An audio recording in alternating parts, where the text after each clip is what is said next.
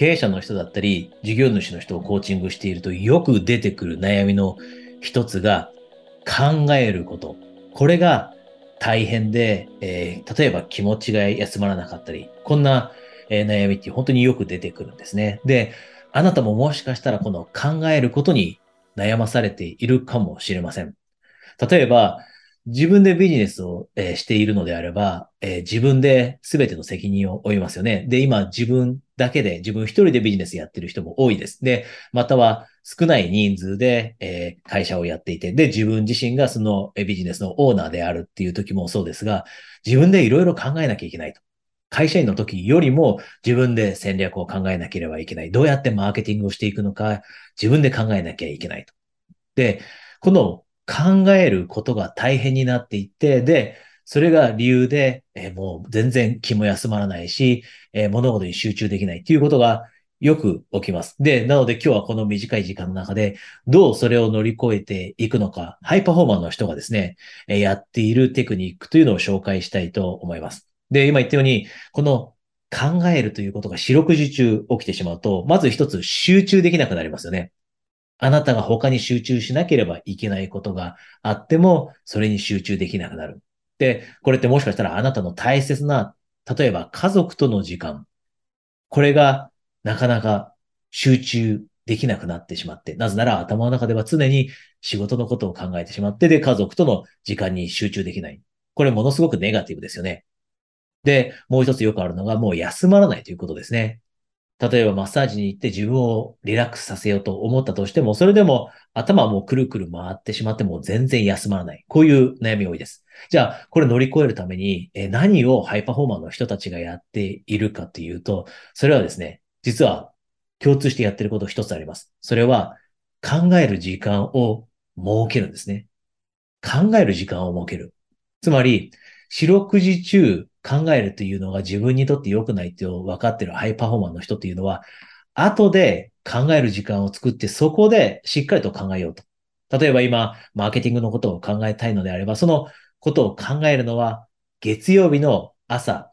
8時から8時半の間にしようだったり、8時から9時までにしようという、その時間をもうブロックしてしまうんですね。で、そうすると、頭の中で、また、このマーケティングについて考えなきゃいけないということが浮かんできたとしても、それでも、あ、自分はもう月曜日の8時から9時までの間に考えればいいって決めたから、その時まで放っておこうっていうふうに切り替えができて、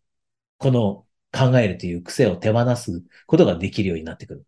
で、じゃあ具体的にです。この考える時間を作る上で大切なキーポイント3つあります。まず1つが完全に時間をブロックしてしまってスケジュール帳に書き込むということですね。頭の中だけでいつからいつの間にやろうと決めるのではなくて、しっかりとあなたのスケジュール帳、それがスマホの例えば、えー、アウトルックを使ってみたりしたっていいです。PC でアウトルックを使ってみたりしてもいいです。そこでしっかりと時間をブロックしておく。スケジュール帳を見れば、自分はもうそこでこのマーケティングについては考えるんだというふうにブロックしておく。で、二つ目のキーポイントが、頭がしっかりと冴えている時間。ここにブロックタイムをしっかりと作るということ。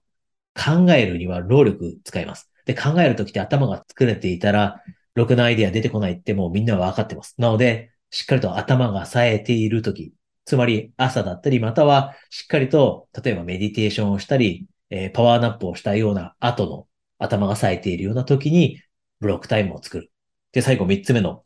キーポイント。それは、他にあなたの集中を妨げるようなものをすべて排除する。このブロックタイムの中で8時から9時の中でしっかりと考えると決めたのであれば、その間は、例えばスマホはもう自分の目の届かないようなところに置いて連絡が来たり、LINE でメッセージが来たりしても、それがあなたの邪魔にならないようにも違う部屋に置いておくだったり、あなたの集中の邪魔をしそうなものって、あなたは知っているはずです。それをブロックタイムではもう確実に排除しておくこと。これがハイパフォーマーの人がやっている、この考えるというずっと四六時中考えちゃってエネルギーがなくなっていったり、これによって集中力がなくなるという、この悩みを克服する方法です。なので、あなたもぜひ、今日せっかくこの話を聞いてくれたのであれば、この今日お話しした方法、ぜひ実践してみてください。で、ここで一つだけお知らせがありますが、もしあなたが、例えば今、ビジネスについて、例えば、この方向性についてブレブレになってきただったり、よくあるのが、え、やる気がなくなってきた。こんな風に思っていて、でも、